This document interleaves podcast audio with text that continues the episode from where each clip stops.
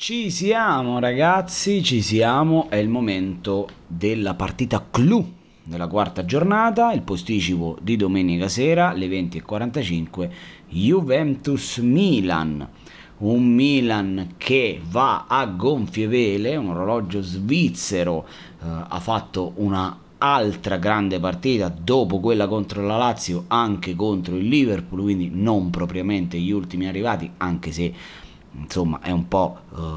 sottotono rispetto agli anni precedenti il Liverpool, però il Milan veramente complimenti, e non sono tifoso del Milan, ma devo dire che ha fatto una partita importante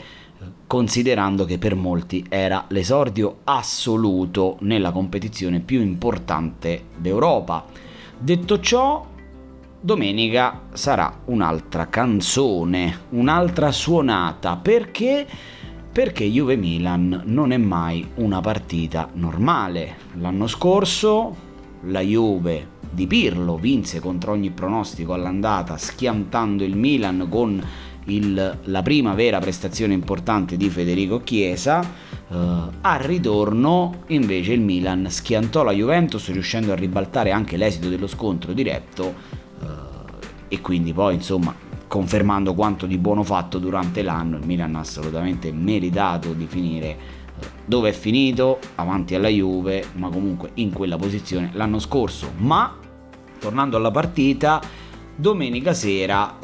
se sulla carta, se guardassimo solo la classifica, ci renderemmo conto che non c'è partita. Anche se guardassimo le ultime prestazioni, se il Milan replica quello che ha fatto con la Lazio, lo riesce a rimettere in pratica, sarà veramente dura per la Juve portar via punticini da questa partita. Ma nonostante ciò io credo che potremmo assistere a delle sorprese, ecco perché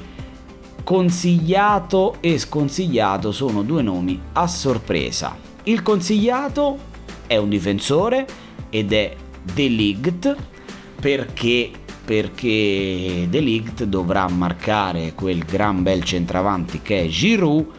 che è un giocatore fenomenale, uno dei centravanti più romantici, forti e sottovalutati che ci sono in Europa, è uno che fa gol anche ad occhi chiusi, ma soffre i difensori molto fisici. Io non so se De Ligt giocherà, probabilmente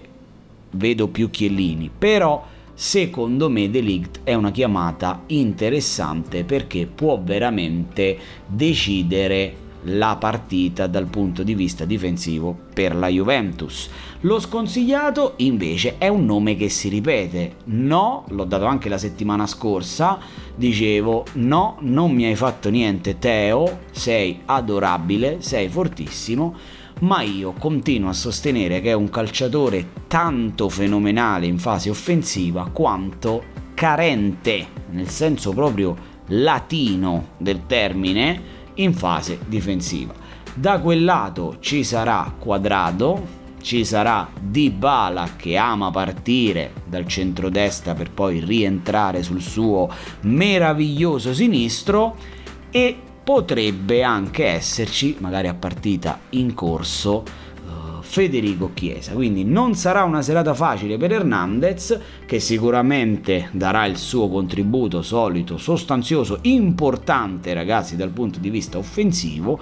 ma potrebbe patire un po' la fase difensiva, complice anche il fatto che il giovanotto francese non si ferma da un bel po'. Adesso ci si è messo pure Deschamps, che non se l'è cagato, non ci spieghiamo perché all'europeo, ma mo la scorsa sosta se l'è portato, e il ragazzo ha anche giocato, quindi il buon Theo avrebbe bisogno di un po' di riposo, ma mettere Ballo Touré contro la Juventus mi sembra quantomeno azzardato. Quindi De Ligt